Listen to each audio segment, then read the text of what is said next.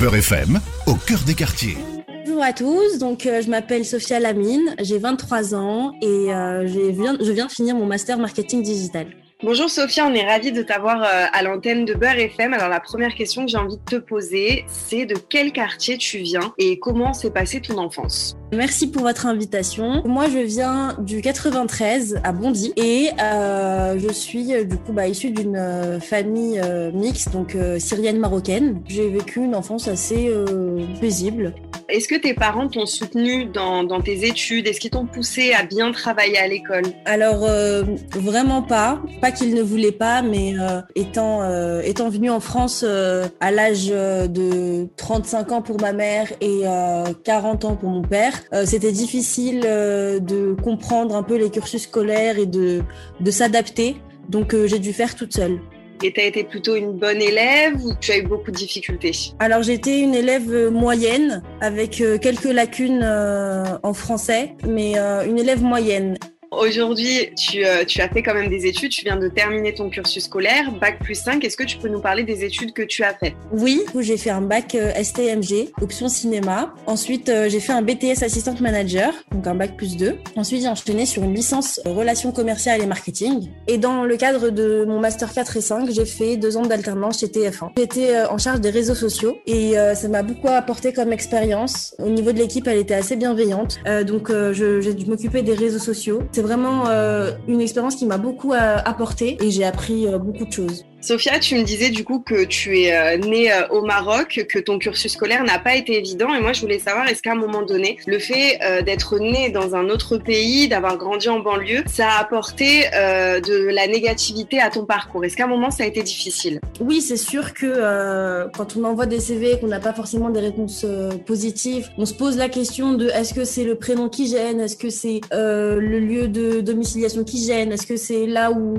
où je suis née qui gêne? Toutes ces questions nous viennent naturellement et on sait qu'en France bon bah il y a quand même un petit peu de discrimination par rapport à ça. Maintenant moi comment je l'ai vécu? Bah faut savoir que pour TF1 je suis passée par la fondation qui défendent la cause justement d'intégrer des jeunes issus de quartiers un peu sensibles euh, au sein de, de, grands groupes et euh, d'ailleurs je les remercie parce que grâce à eux je sais pas si j'aurais pu être recrutée dans ce groupe là. Donc euh, je pense qu'il y a vraiment des, des inégalités mais moi maintenant j'ai eu de la chance mais bon j'ai un peu provoqué aussi. J'ai pas directement vécu une expérience de discrimination.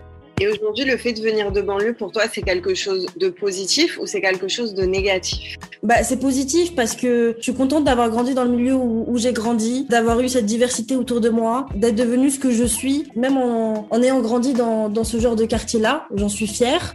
Aujourd'hui, tu es à la recherche euh, d'un travail fixe. Je sais que tu as décidé euh, de partir en Suisse pour ça. Tu es à la recherche d'un travail dans, dans, quel domaine plus précisément?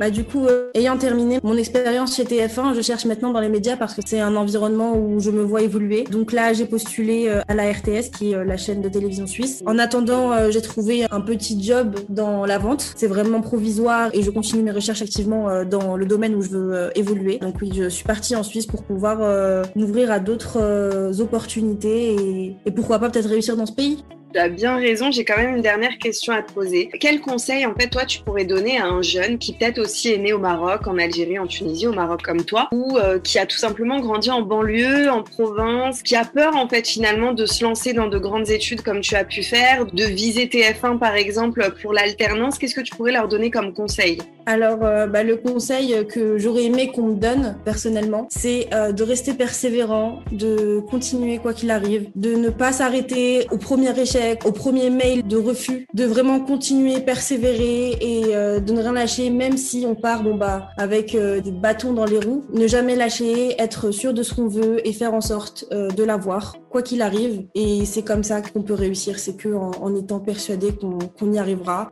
Bah, je te remercie beaucoup, Sophia, pour euh, ce discours qui est très encourageant et j'espère que beaucoup de jeunes t'ont entendu euh, aujourd'hui à l'antenne de Beurre FM. Merci encore une fois, Sophia. Merci à vous. Bonne journée. C'était Au cœur des quartiers, avec le soutien du ministère chargé de la ville.